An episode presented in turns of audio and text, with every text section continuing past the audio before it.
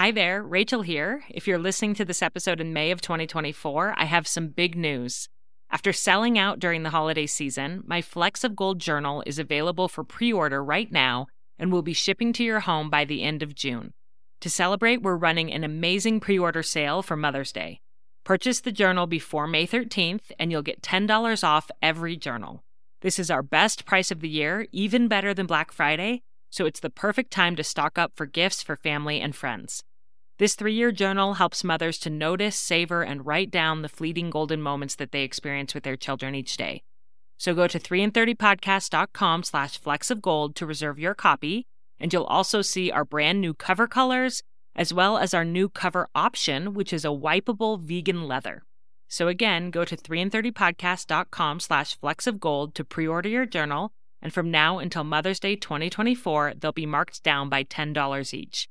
I can't wait for you to experience the magic of this beautiful gratitude journal for mothers. You're listening to 3 in 30 Takeaways for Moms, episode 39 Leaving a Legacy of Love for Our Children.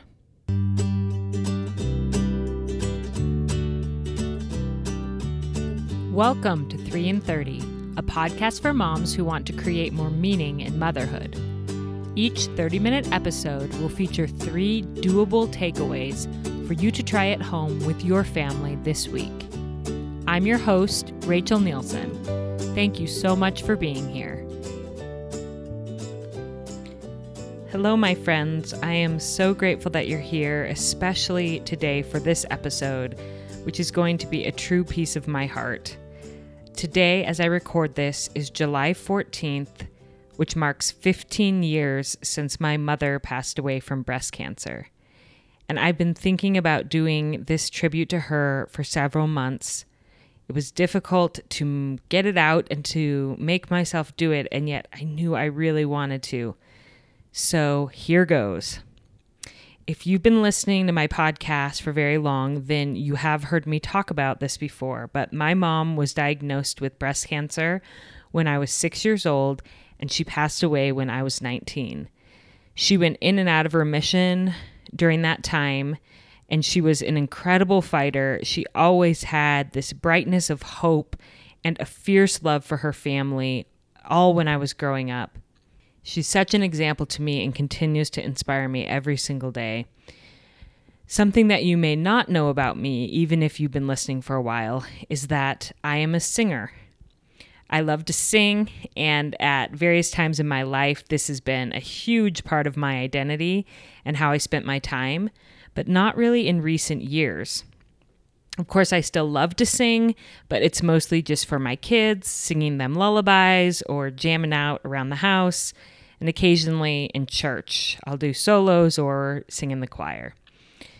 But it occurred to me recently that the time frame when I sang the most, when music was the most important to me and interwoven into everything that I did, was in the last few years of my mother's life. It was the stage of life I was in, towards the end of high school and that first year of college, where I was in show choirs and musicals. I was taking voice lessons and doing voice competitions, and my mom was there with me for all of that.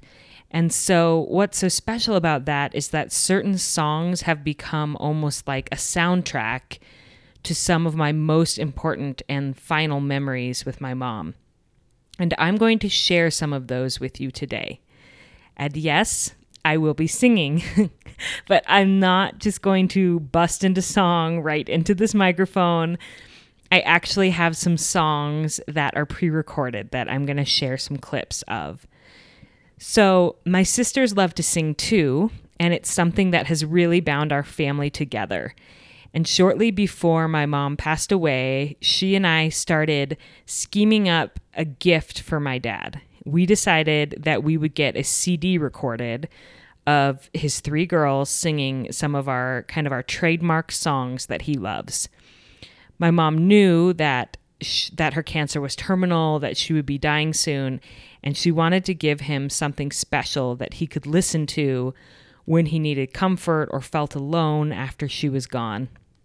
And we had so much fun, my sisters and I and my mom, um, planning and finding an inexpensive recording artist who did it from his home. I mean, we weren't recording the CD to sell it, we were just doing it for my dad. We picked out all the songs that we would be singing and invited our super talented friend Marcus to accompany us on the piano. And my mom went with us to several voice lessons so she could hear us practice the songs that we were getting ready to record. But then her illness progressed really rapidly, and unfortunately, she passed away before the CD was completed. Of course, my sisters and I took on the project and finished it, and it was actually a really special and sacred way to spend time together remembering her in the weeks after her death and on my parents' wedding anniversary, which is August 12th, so just about a month after she died, we told my dad that we had a special surprise for him. And our friend Marcus, who'd played the piano for us, showed up at our house and we gave my dad a private concert in the living room. We didn't say anything about the CD. He thought that the surprise was the concert. And I just remember him sitting on the couch. My grandparents were there as well he was just leaning back, smiling that contented smile that he only gives to his daughters. Then, after we were done, we said, That's not all, Dad. And we got out the CD that my mom had wanted us to record for him. And he was amazed. He had no idea that this whole project was happening. He was so thrilled. He's not a really emotional, demonstrative person, so it's not like he burst into tears or anything. But the biggest sign that he loved it was that he started making dozens of copies of it and giving it out to literally like everyone he knew, I swear. Um, we were so embarrassed, but it was just a sign to us how much he loved it. I swear he probably gave one to the mailman. Um, that's how many he gave out. And he still has it in his car and listens to it frequently on his commute to or from work. And that little CD is 15 years old and he still has it. So, on today's podcast episode, I'm going to share some excerpts from the songs and stories of how each one reminds me of my mom. And I'm going to insert some of my takeaways, but I also want you to be thinking about your own takeaways that you gained just from hearing about my mom and how she mothered and I would be so honored if you let me know after listening what you learned or thought about as applicable to your own motherhood experience. So, to start off, I want to go way back to the beginning and talk about how my mom is the one who saw this gift of song in me and encouraged me to use it at a time in my life when I was pretty vulnerable and not at my best. It was seventh grade, so I probably don't need to say more. Um, I was in the midst of middle school gossip and friend drama. And I remember just sitting on the phone, kind of like breathing at my friends for hours. Like we would call each other at night, but we didn't really have anything to talk about. So we would just like sit there. And um, I, you know, was super boy crazy, always talking about that. And I was just kind of listless. I was a bit of a follower and my mom told me later that she could see this in me and she was really worried that I didn't have any talents because I wasn't athletic, I wasn't artistic. My sisters were both very graceful. I have one sister who was a dancer, and my other was great at gymnastics. And I didn't have either of those skills.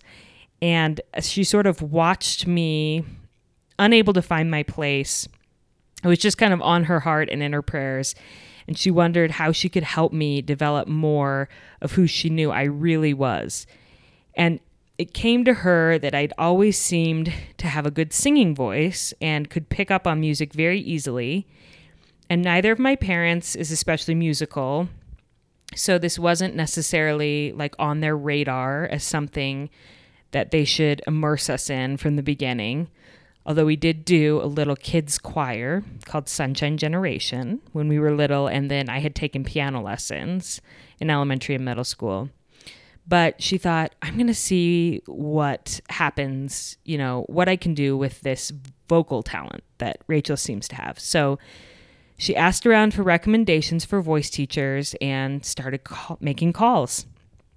And she talked to this voice teacher named Ursula, who said that students don't usually start training their voices until they're a little older than seventh grade and their voices have matured some, but that she would be happy to give me a few lessons and a few little pointers and see where I was at because she had an opening in her studio at the time. And she lived way across town. I, I want to say it was at least an hour drive. And my mom was willing to do that for me because she felt so strongly that I needed it. And so I went to my first voice lesson with Ursula as a seventh grader, and it was a match. And I ended up going to a voice lesson with Ursula pretty much every week from that point on until I graduated from high school. And fortunately, she moved a lot closer to our home. So it wasn't, it didn't end up being an hour drive every single week during that time. But she taught me how to sight read. She got me involved in voice competitions. My sisters, who, as it turns out, are both really talented singers in addition to their other many talents, they started taking lessons from her and they competed as well. And it became something that connected us as sisters. We often performed together. Just such an important part of our family. And since I know you're probably starting to wonder when you're actually going to hear some singing, I will play a clip for you from Dad's CD. And this is one of the songs that I sang at my very first voice competition.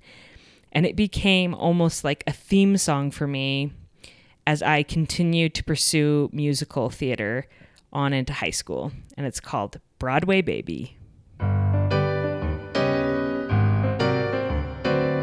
I'm just a Broadway baby, walking off my tired feet, pounding 42nd Street to be in a show.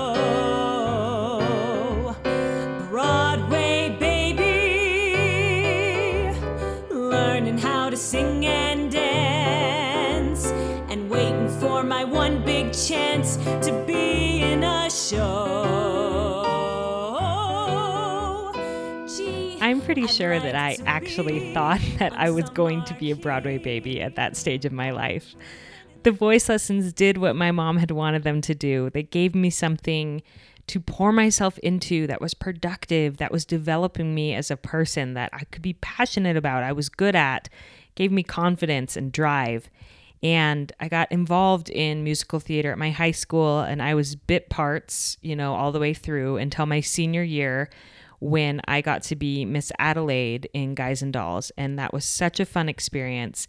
And what I remember about it the most is not being the star in center stage. It's actually the time that I got to spend with my mom preparing for that role.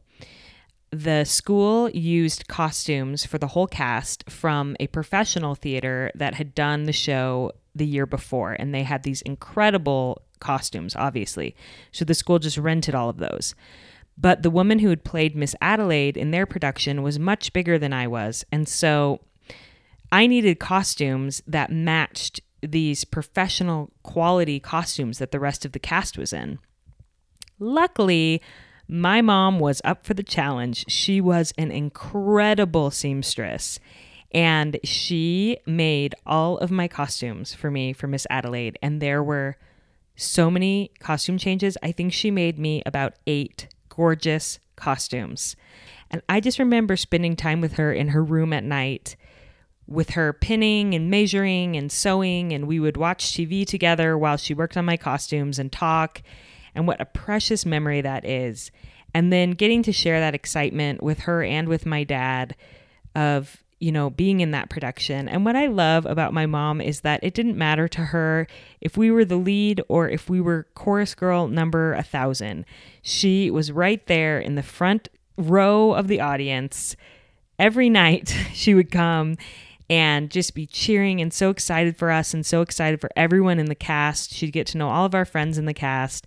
And one really special thing that she did was that she would make stars out of poster board and glitter and put our name of whatever character we were playing on the star.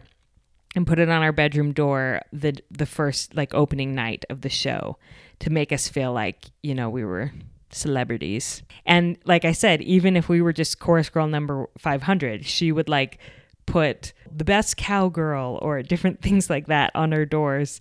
She had such a talent for making us feel special and loved and supported and for being excited for us about the things that we were excited for. So here is a clip of me singing Miss Adelaide, which is something that always reminds me of those precious times that I spent at my mom's feet while she sewed and we got to talk.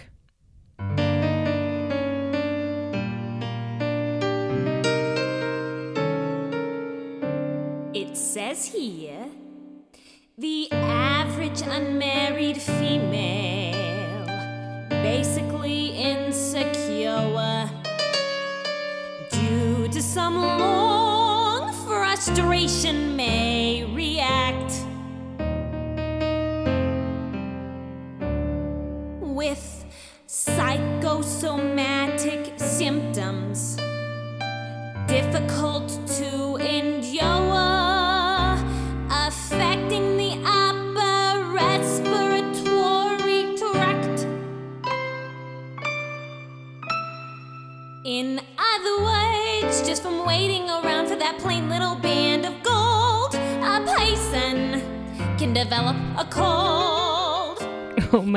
gosh, it has literally been years since I have listened to that. Wow. Did you enjoy that fake New York accent? I mean, clearly I was destined for Broadway, right? Such a fun memory, and I love that I got to share that time with my parents, both my mom and my dad. And if you want to see pictures of the costumes that my mom made for me, I will put several on my website at 3in30podcast.com so you can go there and see those. She was incredible. So, this is where things in the podcast take a turn towards the more serious. During that whole time that my mom was making my Adelaide costumes, that end of my high school experience, about my senior year, my mom actually did know that her cancer had returned. But she and my dad decided that they weren't going to tell us until it became more dire. There was nothing left that they could do. She had done chemotherapy and radiation several times, so many times she couldn't do it more. Really, it was just a matter of wait. And they just felt like they wanted us to have a couple of years not worrying and just being able to be normal kids and teenagers, which is a true gift. And I think such a testament to their strength and their love for us. It was during my freshman year of college that my mom's cancer reached her brain. And at that point, my mom and dad decided that they needed to tell us what was happening. And I will never forget, I was in my dorm, in my bed. I actually had mono. I was super sick. And I just remember being surrounded by tissues. And I got a call from my dad, and he said, Hey, girl, um, we're driving to Utah to see you. And I was like, What? Because they lived in Colorado. Like, right now? And he's like, Yeah, we just need to talk as a family. And right then, I knew. I knew that I was going to lose my mom. And sure enough, later that day when we all talked, they told us the news that the cancer had reached her brain, that they'd given her, you know, six months to a year left to live. And so we started to have to process that and try to understand that. Shortly after my parents came, I wrote my mom a letter sharing one of my favorite scriptures that I had found that had comforted me as we tried to grapple with this news. And she responded by sending me a beautiful care package. My mom was so great at sending fun and meaningful care packages to us at college for holidays, for different things. And she sent me a care package that included a CD of the musical The Secret Garden and a really touching letter. And this letter remains one of my most treasured possessions because my mom was not a writer.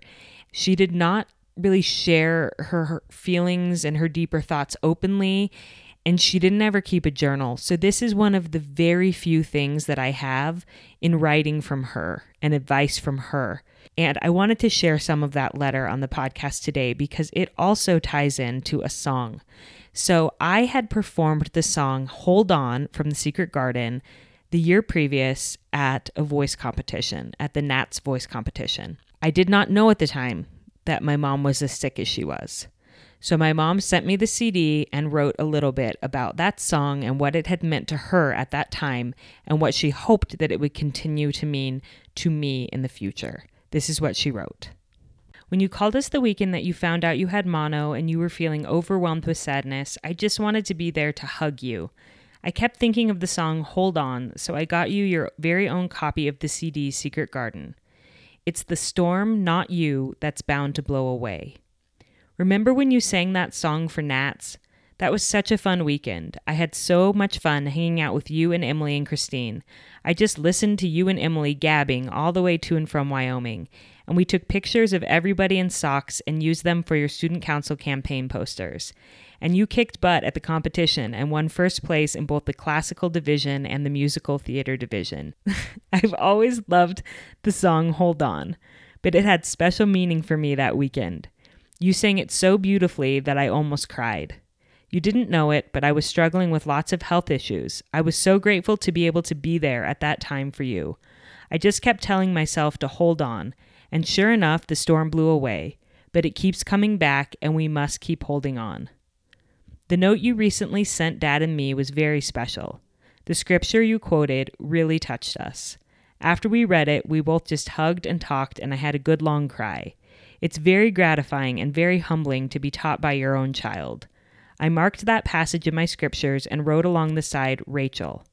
I put your card in the back of my scriptures so I can read it over and over. Thank you. Robin Anderson stopped by today to talk. She was 14 or 15 when she lost her mom. She said that she and her sisters are very, very close and that they think of and talk about their mother often. She says they ask, What would mom do in this situation? That was very comforting to me. I like to picture the three of you loving and helping each other through life and taking care of your dad. I worry about that a lot. I realize that I can't hold on forever. The storm is getting closer, and I know my time on earth is drawing to an end. But you can hold on. Hold on to Dad and Sarah and Laura, and especially the Lord. You are an amazing woman, Rachel Elizabeth Westover. I am proud to be your mother.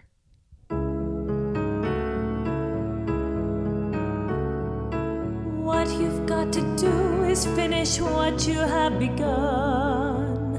I don't know just how, but it's not over till you've won. When you see the storms are coming See the lightning part the skies.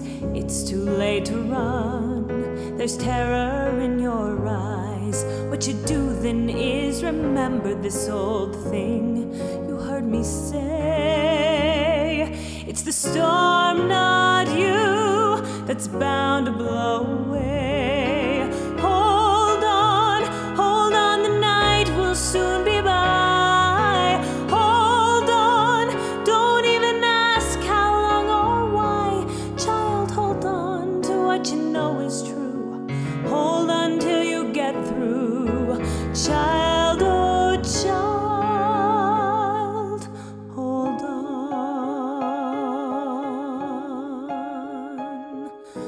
Few months after my mom wrote me that letter, my freshman year of college ended, and I went home for the summer knowing that it was going to be a hard but also beautiful summer spent with my mom.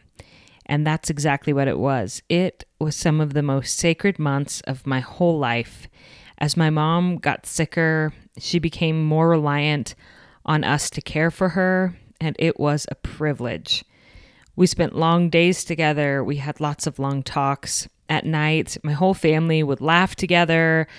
We'd sit around the kitchen table and just enjoy each other, and I'd often fall asleep snuggled up to my mom in her bed because she liked to have one of us near her all the time. And though she wasn't a writer and she didn't write us any letters or journaling or anything that summer, she did do other really thoughtful things that fit with her gifts and her personality. She sewed a little baby blanket for each of her daughters to give to our children someday. And I remember going with her to pick out the fabrics and then watching her and my aunts work on the blankets together. And that little monster blanket that she made for my first baby is still my son's most treasured favorite possession. It has a little inscription on the corner that says, With love, Grandma Sally. And I always tell him that she made that for him before he was even born. We also were planning for my dad's CD, like I mentioned at the beginning of this episode, and she came with us to some of our voice lessons as we prepared. And I remember one in particular because I think it was the last week of her life when this happened. She was so weak, but she wanted to come with me. And so we drove there together, and then I helped her into the house, into Ursula's house, my voice teacher that my mom had found for me so many years before. She held on to my arm, and it took us about 10 minutes to get into the house and to get her settled in a chair in the corner. And she smiled at Ursula and said, I'm just here for the music. And she sat there and listened as I sang Hold On and another song, When All Is Said and Done, which is about the legacy that we leave behind at the end of our lives and about going to heaven to be with God. And singing that song with my mom sitting right there in front of me was so difficult and also so beautiful. And I think that's how I would describe those final months of her life. They were so hard. In some ways, I feel like that is when I did the majority of my grieving.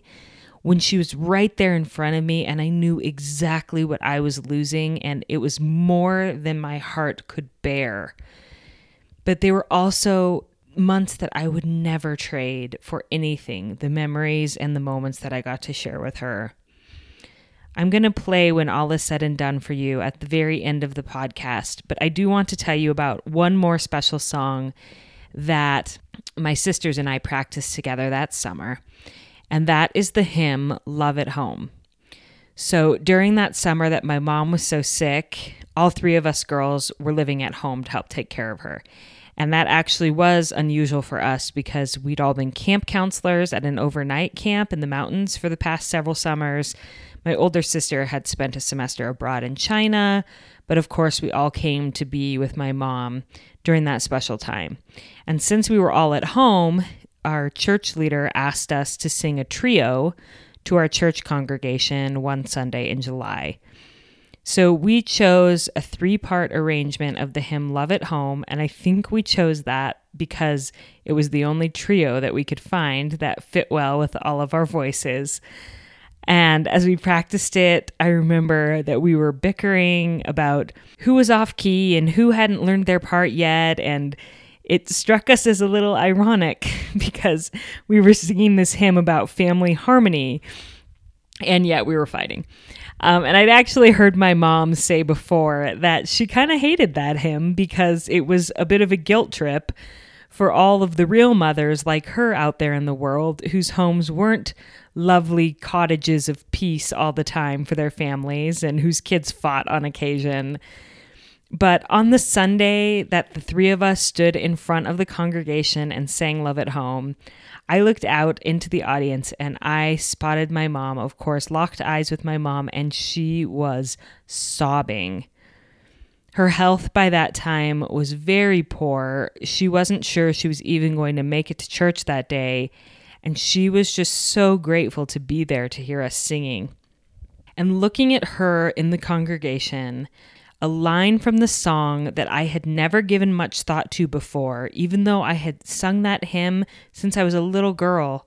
This one line suddenly jumped out at me for the first time. And it's making life a bliss complete when there's love at home.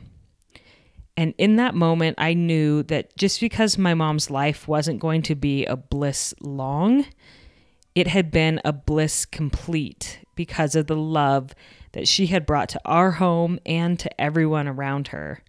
The next morning was July 14th, 2003. And I crawled into bed with my mom and wrapped my arms around her. And I remember saying, Mama, I know what I want to talk about at your funeral. And she was quiet for a moment, and then she said, What are you going to talk about, Rachel? And I told her that I was going to talk about Bliss Complete and all of the ways that her love and devotion had made my life full and whole and complete, even though she wasn't given a bliss long. And with tears in her eyes, she said, Rachel, all I ever wanted was love in our home, and I got it. I got everything I ever wanted. She passed away just a few hours later, and our family was together, surrounding her and holding hands when she slipped from this life to the next. And I did end up giving that talk about love at home at her funeral. And then my sisters and I sang the hymn for her and for everyone else who loved her. In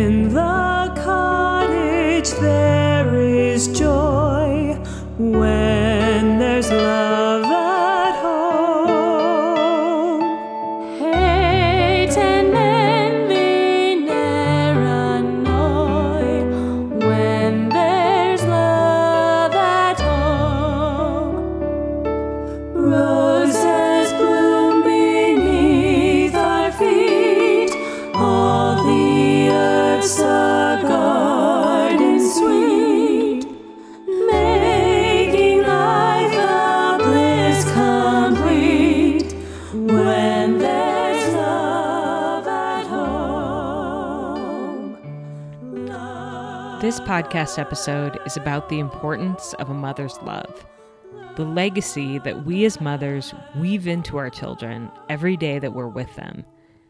A mother's love is not replaceable, and I know that because I still think about my mom and miss her every day, even though it's been 5,475 days since her passing. When I did that math this morning, I almost couldn't believe it. And yet, I am able to move forward and live my life with joy because of the strength and the light that she modeled and wove into me as she mothered me throughout the years. One of my biggest heartbreaks is that my mom isn't here to help me through my own motherhood experience. Since she never journaled, I don't have written records of the advice that she would give me with my strong willed kids or the ways that she dealt with certain situations and what she learned.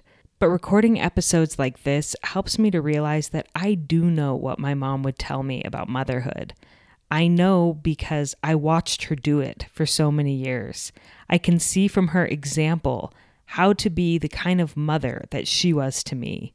So, the three takeaways that I pulled from my own life story with my mom are this first, to think of my children as individuals and to pray to know their gifts and the ways that I can help them develop them.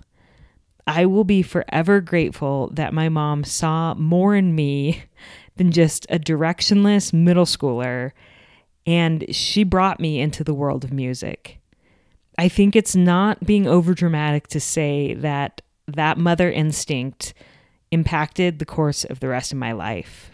A second takeaway that I can easily see as I look back on my story is that as we go through our daily motherhood journeys, we need to build in tangible reminders for our kids of how much we love them, mementos that they can hold on to and look back on to realize that they were truly cherished by us. For my mom, that would be like the stars that she made and put on our doors, and the baby blankets that she made when she realized that she was going to pass away before she knew our children. She used her gifts to leave behind some tangible reminders of her love, even the CD that she had recorded for my dad. For me, with my gifts, that is journaling for my kids and writing down their life stories and the moments that I have with them. And it's even this podcast. On the day that my podcast launched, I had a thought come to me that was not premeditated. It was not something that I thought about while I was preparing to launch my podcast. But on the day that I launched it, I thought, oh, good. Now, if I ever pass away, my kids will know what my parenting advice and the lessons that I learned from parenting are, because it will be recorded for them forever in the form of this podcast. My third takeaway is simply this the work that we're doing as mothers, the sometimes exhausting, unappreciated, unglamorous daily work, it matters. We matter to our children more than we will ever know. I know that's what my mother would tell me after a long, hard day, and it's what I know is true because she matters so much to me. So I want to leave you with that one final song that I hope will bring you peace and perspective as you think about the kind of legacy that you are building and leaving behind for your family, and the kind of person that you are becoming and growing into as parenthood refines you and stretches you as it does me and makes you more patient and more kind and gives you more wisdom. All of those wonderful things. Thank you, thank you for being here. Thank you for letting me share my heart and my mom with each of you. It's like I get to introduce her to someone new when I tell the stories about her. You'll never know how much that means to me. So here is When All Is Said and Done.